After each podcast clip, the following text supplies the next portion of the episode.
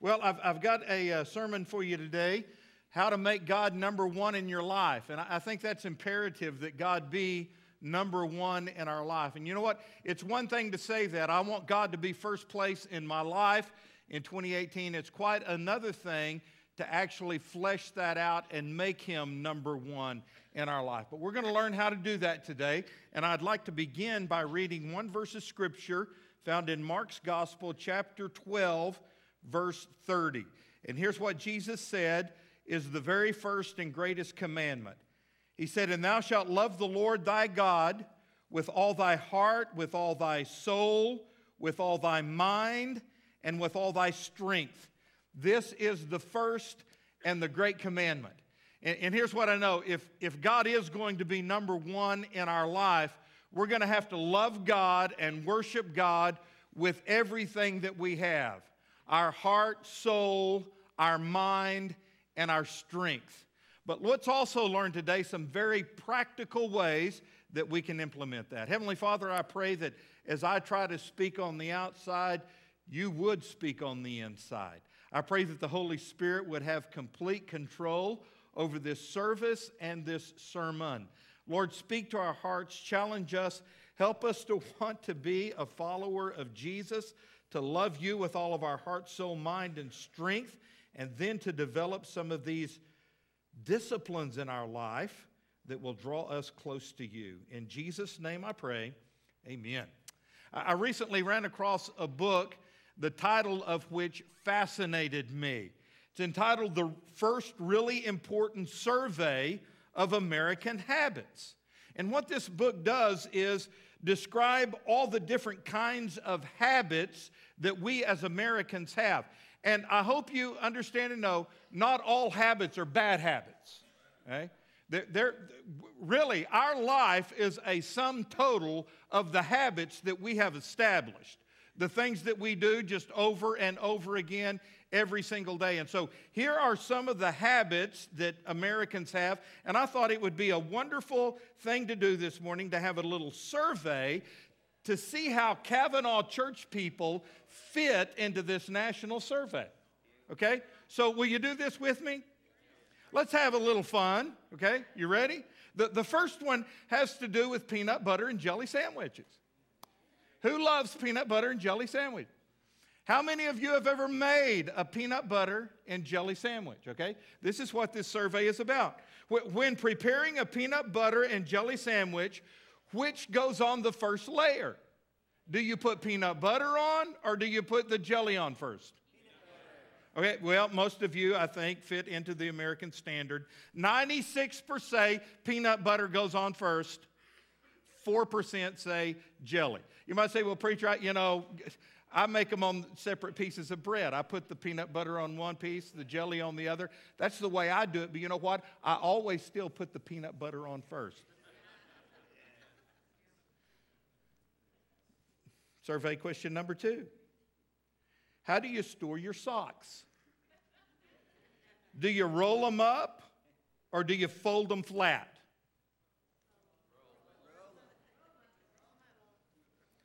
Fifty-one percent of Americans roll them up, forty-nine flat. How many of y'all just throw them in your drawer? There you go. There you go. The, the next question has to do with the habit of biting your fingernails. How many of you bite your fingernails? Raise your hand. Well, apparently, a bunch of you are lying because 96% of Americans bite their fingernails. 96%. Some of you clip them during church. I know because you leave your. Oh, it gets better. What about biting your toenails? Did you, did you know that I saw a hand back there, but did you know? Did you know that 25% of Americans bite their toenails?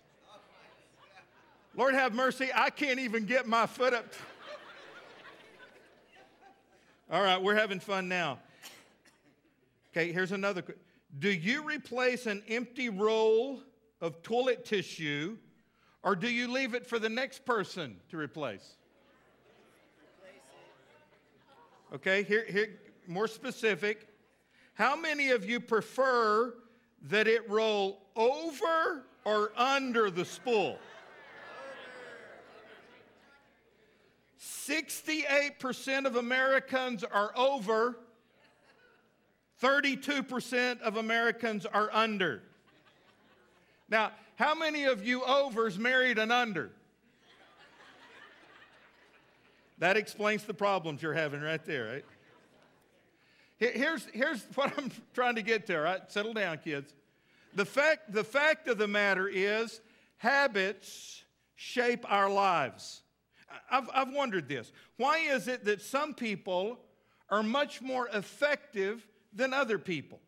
Why is it that some people seem to accomplish more in 24 hours than somebody else can in an entire week? Why is it that some people reach their goals? They soar to greater heights. They get more out of life than other people. Why is it that some people generally are just more effective than others? I think the answer is this effective people have developed some disciplines in their life that ineffective people are unwilling to develop and maintain. I think it comes down to that. Uh, I'm going to quit talking about this. Pro- this is probably the last Sunday I'll mention it, but uh, I've, I've just been really intrigued this, this football season with the success of the Greenwood football team. yeah? All right. And I know, I know I need to just get over that, and, and I'm about over it. But it, just it maybe not only are they the, the 6A state champions, it, it could be easily debated that they're the best high school team in the state of Arkansas. I mean, really, seriously. It, they are the smallest 6A team, yet they, they annihilated not only 6A schools, but 7A schools. And, and so one day I asked one of the players, who happens to live in the same home that I live in, I said, Zane, what, what is it that makes Greenwood so dominant and so good? I mean, every team you play against is bigger than you are and they're faster than you are. What makes the difference? And without even hesitating or thinking about it, he said to me, It's discipline, Dad. It's discipline. Our players are disciplined. Our coaches are disciplined. Everybody knows their position and plays their position, and we're just disciplined. I think that's what makes people successful. They have, they have some disciplined habits in their life that they have established and they maintain. Ineffective people, they just don't have that. I think it even filters down in the Christian life. I mean, I've asked and wondered why is it that some Christians just seem to be more dynamic than others? Why is it that some Christians seem to grow while others don't? Why is it that some Christians seem to have answered prayers and more of God's blessing on their life? Why is it that it seems like God singles out some people and blesses their lives more than he blesses other people's lives? Well, I think it's the same answer. Effective Christians have committed themselves to holy habits that ineffective Christians are unwilling to commit themselves to. And so today, we're going to look at three spiritual disciplines that I believe are absolutely essential for spiritual health. Now, I have been a follower of Jesus for 50 years. Can you believe that? I've been following Jesus for 50 years, and I have met thousands and thousands of other Christians. And what I am about to share with you this morning is the common denominator of every growing Christian I know. Doesn't matter what age classification they are, what sex they are, where they grew up, where they live, what kind of church they go to, you will find these habits in every growing dynamic Christian. And I don't believe they're optional. If you want to grow, you have got to do these three things. If, if you really want God to be number one in your life, then God has got to be number one in these three areas. And these three habits deal with three very important areas in our life. They deal with our time, our money, and our relationships. And I've probably piqued your interest with at least one of those, all right? Now, in these three areas, you need to develop some good, holy habits. And I'll say it again if God is number one in your time, if God is number one in your money, and if God is number one in your relationships, then He's going to be number one in your life. And if He's not, then He's not. It doesn't matter what you say with your mouth. The, you know, they'll say the proof's in the pudding. Yeah? So He's got to be number one in my time, my money, my relationship. So, are you ready for these three holy habits? Right? The first one I'm calling discipleship. And here's my little catchphrase you need to get time with God every single day. It's not optional. Every day, you need to spend time with God. You do that by reading the Bible and by praying. We call this having a quiet time. 2 Peter chapter 3 verse 18 it says but grow in the grace and knowledge of our Lord and Savior Jesus Christ. And, church, that's not an option. He's not giving us an option to do that. He's saying, as a believer, it's your duty to mature, it's your duty to grow up, it's your duty to get off the milk of the word and into the meat of the word. You are to grow in your knowledge of our Lord and Savior, Jesus Christ. Now, for each one of these holy habits or disciplines, I'm going to talk about the reason you need to do it, the routine you go through, and also the result of what's going to happen if you put this discipline into practice. So, here's the first one with discipleship getting time alone with God every day. What's the reason for it? Well, there are many reasons to do that, but I think the number one reason is that's where I get direction for living. When I spend time alone with God, God is going to give me direction. Psalm 25, verse 4 clearly states Show me your ways, O Lord. Teach me your paths.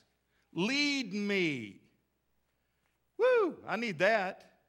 I need God to lead me. Sometimes, sometimes we get so busy in life that we not only know where we need to go and what we need to be doing, we lose direction. I mean, we're so busy, we're, we're running around like chickens with our heads cut off, you know? It, it reminds me of the uh, pilot in World War II flying over the Pacific. He radioed in I have absolutely no idea where I'm at or where I'm going. I'm lost, but I'm making record time. That describes our lives, does it not? I mean, we do live a busy life, and 2018 is going to be just as busy. However, we need to slow down and get direction from God, and we do that every day as we spend time with Him, reading His Word. We talk to God in prayer, God talks back to us through His Word, and we get direction. Okay, let me try to make sense of this. Every, not only major decision that I make in my life, but almost all decisions I make in my life become clear to me during my quiet time. It's when I'm reading God's word and when I'm praying that God gives me direction. Now, guys, it only makes sense to me that if God is the one who gives us direction, we need to stay pretty tight with God. I mean, I don't want to come up to a point in my life where I've got to make this huge decision and I'm thinking, you know, I need to ask God's advice on this and have to go reintroduce myself to God because it's been so long since I've talked to Him. No, if I'm talking to God every day, then when a difficulty arises and I need direction, all I have to do is whisper a prayer, and He knows me because we stay in close contact with each other. So here's the reason why. The reason I get time with God every day is to receive direction. What's the routine? The routine is that you get alone with God, just you and God, every single day. Luke 5 16. Jesus often withdrew into the wilderness and he prayed. Now, here's a point worth noting. You really can't get to know God on a personal basis in a crowd very well. Now, you can get to know God in a crowd, but you can't get to know God well in a crowd. No, that is a relationship that has to be developed on a one on one basis. Notice it says that Jesus did this often. He often withdrew. And I can't, nobody lived a busier life than Jesus Christ, but his quiet time was the source of his strength. And so he did it daily. What's the result? Well, when you spend time with God every day, you get God's help, you get God's direction, and you get strength. John 15, 7, Jesus said, If you remain in me and my words remain in you, then you can ask for anything you wish, and it shall be given unto you. Now, that's a pretty incredible promise, isn't it? Have I lost you somewhere? Come on, let's get back on the path together, all right? That's an incredible promise. Okay? Does God lie? No, God never lies. He says, if you ask for it, you'll have it. And you say, well, why don't I have it? Well, maybe it's because you have failed to meet the premise. you see, with every promise in God's word, there is a premise. God said, I will do this if you do this. And there is a condition for every promise of God in the Bible. He says here, if you do two things, then I'll answer your prayer. What's the first one? He says, if you remain in me. He says, remain in me. That is, talk to me, fellowship with me, get alone with me on a regular basis. Remain in me. And what's the second requirement? My words must remain in you. That is, you read the Word of God and it sticks with you. And the only way it's going to stick with you is if you obey it, if you flesh it out, if you do it. That's what it means when Jesus says, Let my words remain in you. You're actually living and fleshing out the Word of God. And He says, When you do this, then I'm going to open up the world to you, man. But here's the premise you've got to remain in me, and my words must remain in you. So, if you want to be successful, if you want to have a great 2018, if you want God to be number one in your life, first requirement develop the holy habit of getting time with God every single day. I have people ask me the question, well, preacher, when do you think the best time is for a person to have a quiet time? And my answer to that is this well, it's whenever you're at your best. Because you want to give your best to God. So if that's early in the morning, let it be. If it's at noon, let it be. If, if you're a night person and you're at your best at 10 o'clock at night, let that be your devotion time. But whenever it is, you do it every day without exception. Every day, spend time with God. It's not optional. If God is going to be first place in your life, you've got to meet with Him every day. All right? Now, let me just tell you what I do practically for a practical response here. Every day I have my daily quiet time, my devotions in the morning. It's, it's me, my phone. I have the, the YouVersion Bible app on my phone, and I read through the Bible every year, a different, different uh, program every year. But I'm reading right now through a, a blended program. I'll talk about that in a moment. But it's, it's me, my Bible, God, and a cup of coffee. That's almost become essential, all right? That cup of coffee.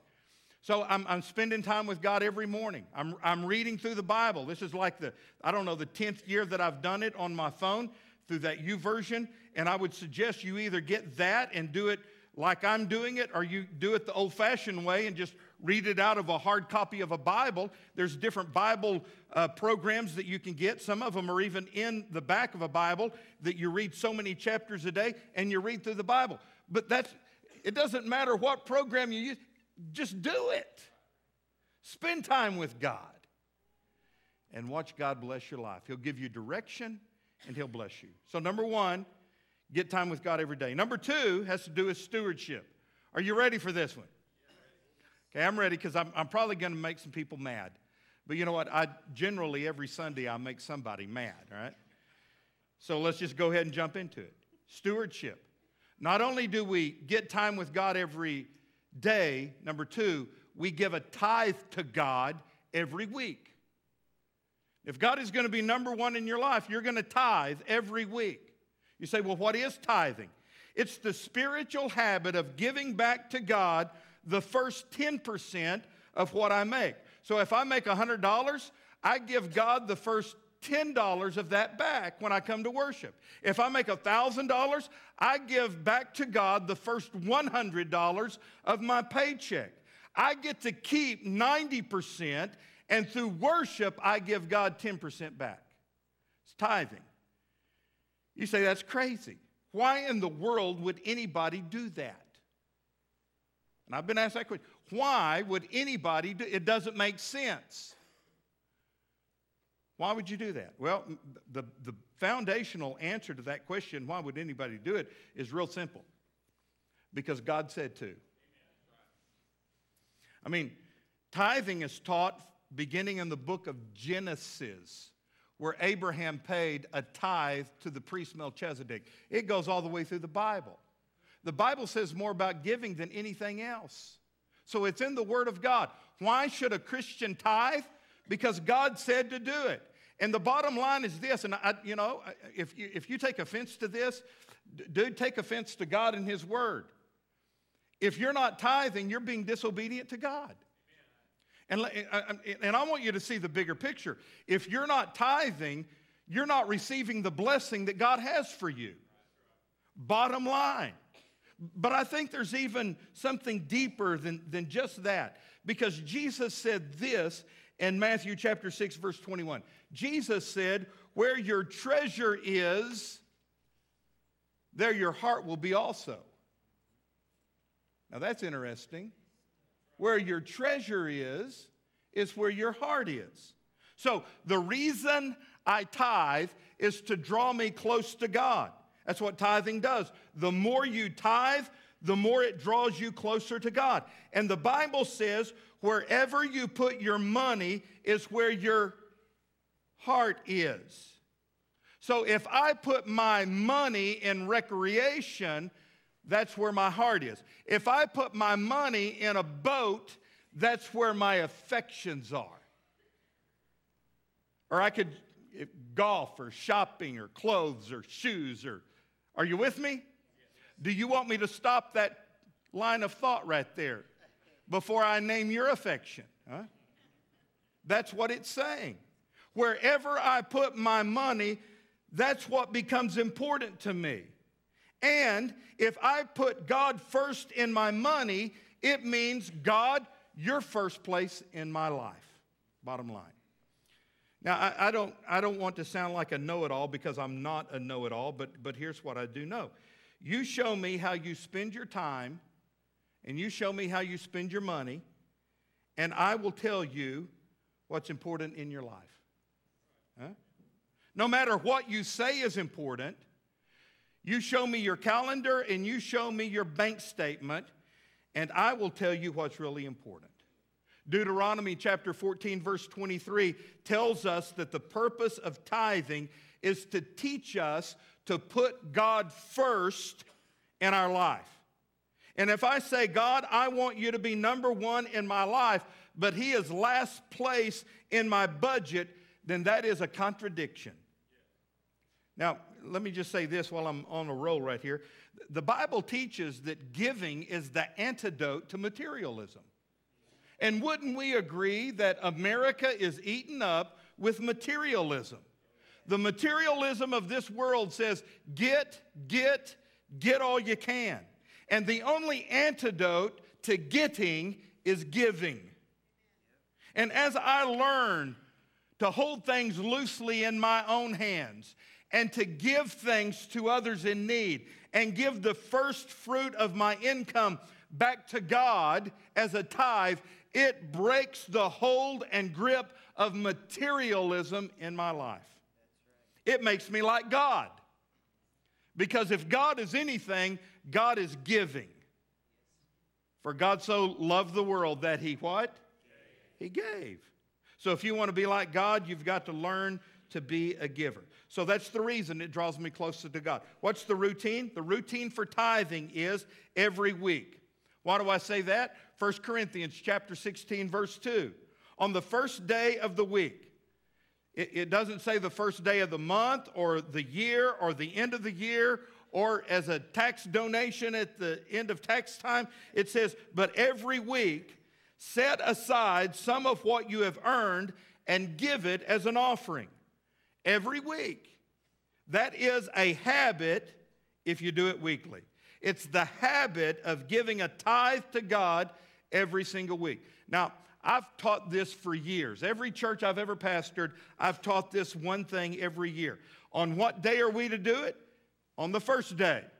What is the first day? Sunday. Why Sunday? It's when you come to worship God, all right? So when you come to worship God at your church, you bring your tithe.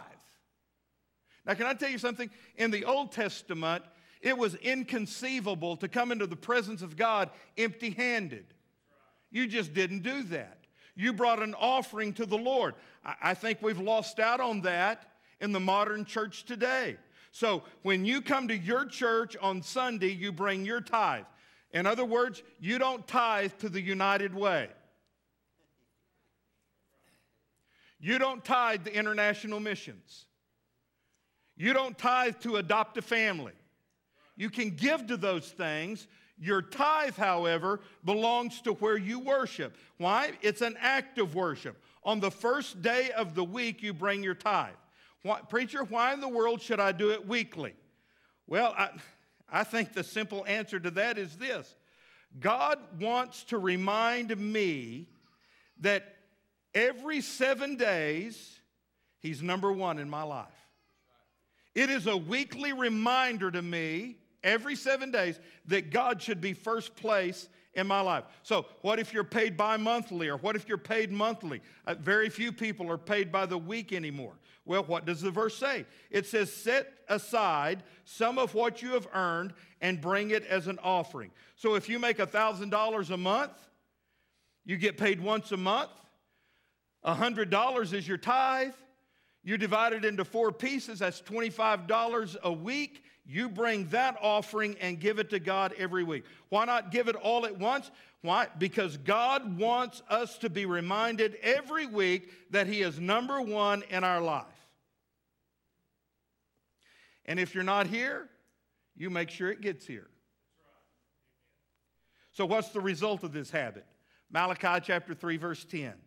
Bring the whole tithe into my storehouse Test me in this, says the Lord, and see if I won't throw open the floodgates of heaven and pour out so much blessing that you won't have enough room to store it. Now, guys, that is a powerful promise. God says, if, if let me say, first of all, He says, put me to the test. You test me. You don't believe this, you test me. And, and I'll say to you as a church, if, you, if you're here and you don't tithe, you're a Christian, you don't tithe, uh, we'll put it to a test. You can put God to a test. You start tithing 10% every week, and if God doesn't bless you, we'll give your money back to you. I mean, we will. You just you just ask and we'll give it back to you. But I believe God is going to bless you. I hear people say to me all the time, "Preacher, I can't afford to tithe." And my response right back to him is, "Well, that's your problem. You're not tithing, therefore you can't afford anything." Guys, let me tell you, I don't know exactly how this works. I just know it works. When you tithe and you give, God blesses. He says it and He does it. It's, it's, it's amazing to me. I have, I have tithed uh, since I got my first job. I was like three years old when I was put into a mine shaft and had to go to work. Not really, I was 10 years old and I got a paper route in Midland, Texas. And the first thing my parents taught me is, will you tithe? You tithe 10%. And I've, I've tithed my entire life, and it is incredible how God has taken care of me and my family and blessed us. Why? Because we do it every week. We tithe every week. But you know what else? I'm going to say this. Can I just say this to our church? I believe a church should tithe. We should tithe. We do that as Cavanaugh Free Will Baptist Church through giving co op. 10% of our income goes to denominational causes. And I have people all over the country. That, let me tell you, this church is pretty famous. I mean, it really is. Everybody in Free Will Baptist knows Cavanaugh Church in Fort Smith. People ask me all the time, Will, explain to me what you're doing in Cavanaugh. Why is Cavanaugh so blessed? I said, because we're a giving church. Not only do we give 10% to co op, We've upped that. Since I've been here, we give 12% of your tithe income to outside causes. 10% goes to co op, 1% goes to international missions, 1% goes to Randall University. But not only that, you are a giving group of people. I did some figuring. It's dangerous when I go to figuring. But so far, from what I've seen this past year, our church calendar year still has a couple of months in it, all right?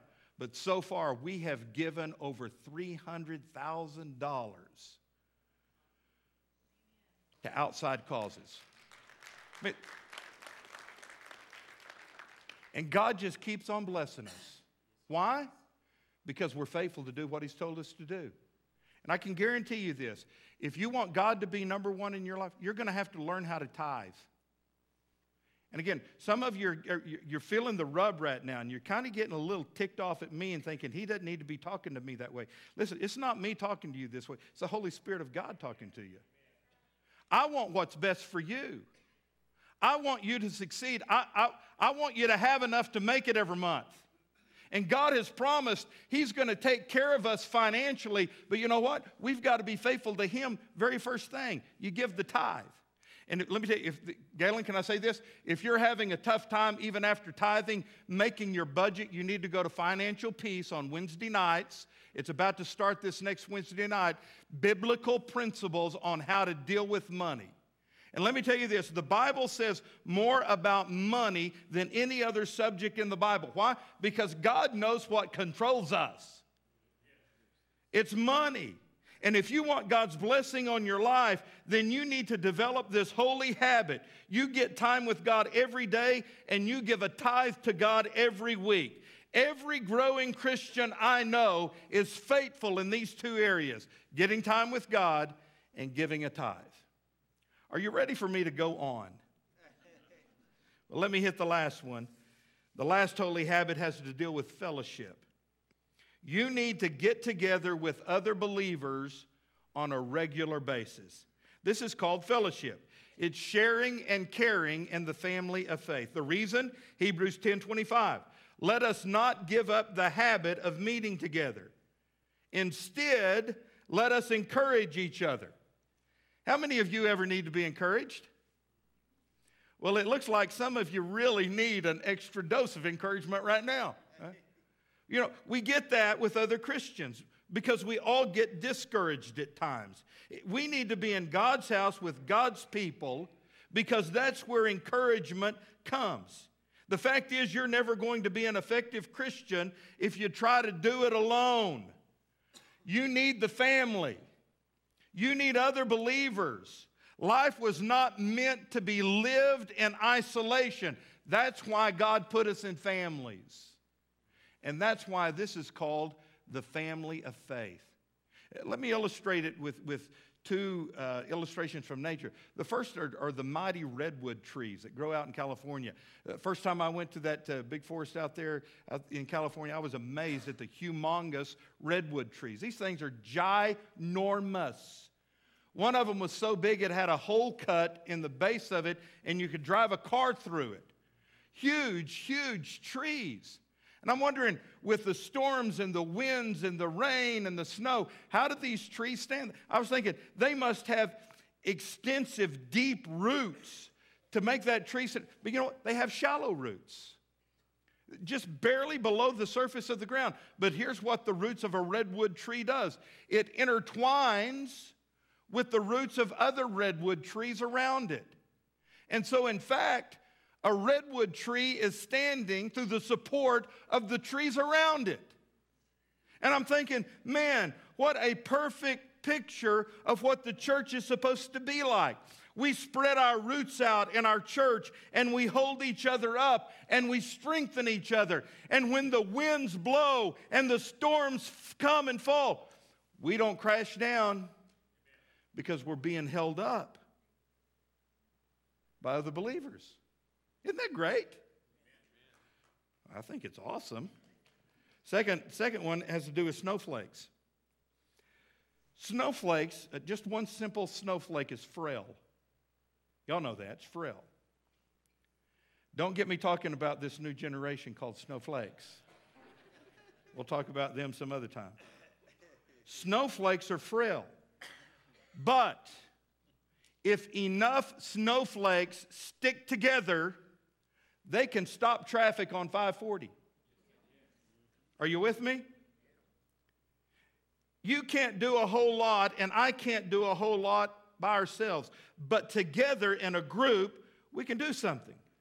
We can have an impact on this city, our region, our state, our country, our world when we do it together as the family of faith. Let us not give up the habit of meeting together. I, I hear people say to me all the time, you know, I, am just, I'm going to miss church this week. It's, it's no, you know, it, it's no big deal if I miss. If I miss a week or two, it's no big deal. Again, you're probably going to get ticked off at me, but it is a big deal, guys. It is a big deal. Here's, here's what happens when you don't show up any given week. If you're not here in God's house with God's people, doing what God has told us to do, coming together, worshiping Him, reading from His Word, fellowshipping, intertwining with other believers, if you miss a week, you wither just a little bit. You dry up spiritually just a little bit. And you string a bunch of misses together, your heart gets cold. Things start going haywire and you're thinking. Your life becomes a mess. You need to be here every single week. You need to be in a large group setting like this. You need to be a part of something that is bigger than you. You need to come together and worship like this. But not only that, you need to be in a small group. Because in small groups, we're able to share and intertwine our roots and pray for each other and encourage one another. So you need not only the big group setting, you need the small group setting as well. That's the routine. We do it in churches and we do it in homes. Acts 5:42, they met day after day in the temple courts and from house to house. So they came together on Sundays and worship, but then they met together one on one and in small groups. And you need both, man. You need both. To grow in your spiritual life, you need the big group and you need the small group. What's the result of all this? Well, the result of getting together with other believers is found in Ecclesiastes 4 9 and 10. It says, Two are better off than one because they are more effective. And that's it. I want to be as effective as I can be, and I want our church to be as effective as it can be. But it only can be that way when you're here and when you're plugged in. And you need that, guys. I'm, I'm going to quit talking about football, really, but just one last thing about football. Playoffs have started. They started yesterday. They'll play today. Tomorrow night's the National College National Championship. I don't I don't know who you're for, but I guarantee you an SEC team is going to win. Okay? Interesting thing about football is, to me is this you can, you can have a, a single player who's just, I mean, just a stud. And in order to control that great player, sometimes it takes double team. Double team blocking, double team guarding, double team tackling. It sometimes Sometimes it's funny to me. That, I mean, there can be this big, huge running back. He just powers over people. And there can be like four or five, six defensive backs on him, all riding him, trying to pull him down. One couldn't tackle him alone, it takes a whole group. Here's what I know about 2018 some of us are going to be facing some huge problems. And you're not going to be able to tackle those problems by yourself. That's where the church comes in. We're going to we're going to team tackle with you, man. We're going to be there for you. I, I really don't know how in the world anybody makes it without a church family to count on and depend on. You know, a month ago, this thing happened with my eye. You know, I, I, found out it's not that big of a deal. A lot of people have problems with their eye like this. A number of people in our church have had problems with their eyes, and they get these crazy injections like I'm getting. There, there's a lot of people like that. I'm thinking, well, you know, it must not. I, guess I'm kind of in a group now. you know? we could start a little I group or something, support group in our church. And, it, you know, it may not be that big of a deal, but it is a big deal to me. You know, to be, t- to be told it, you know, and I'm, I'm relatively young. Don't y'all think I'm young? I mean, 56 is not that old. Well, maybe it is. I don't know. But, but to be told you've had a stroke in your eye, that, was, that, that scared me a little bit. It frightened me. It, it bummed me out. I was pretty discouraged, wasn't I, Sister Harmon? I was on the verge of getting depressed. And Angie and I had this conversation. Do I tell the church or do I not tell the church? You know, I'm, you may not know this about me, but I, personal things, I'm pretty private. You know, I don't, I don't even get on Facebook. It is a tool of the, no, I won't even go there. But I'm a private person. So, so Angie and I were talking, do, do I tell the church? And I finally decided, you know what? Yes, I need to tell my church. And the reason I told you, the primary reason I told you is because I covet your prayers. I need your prayers.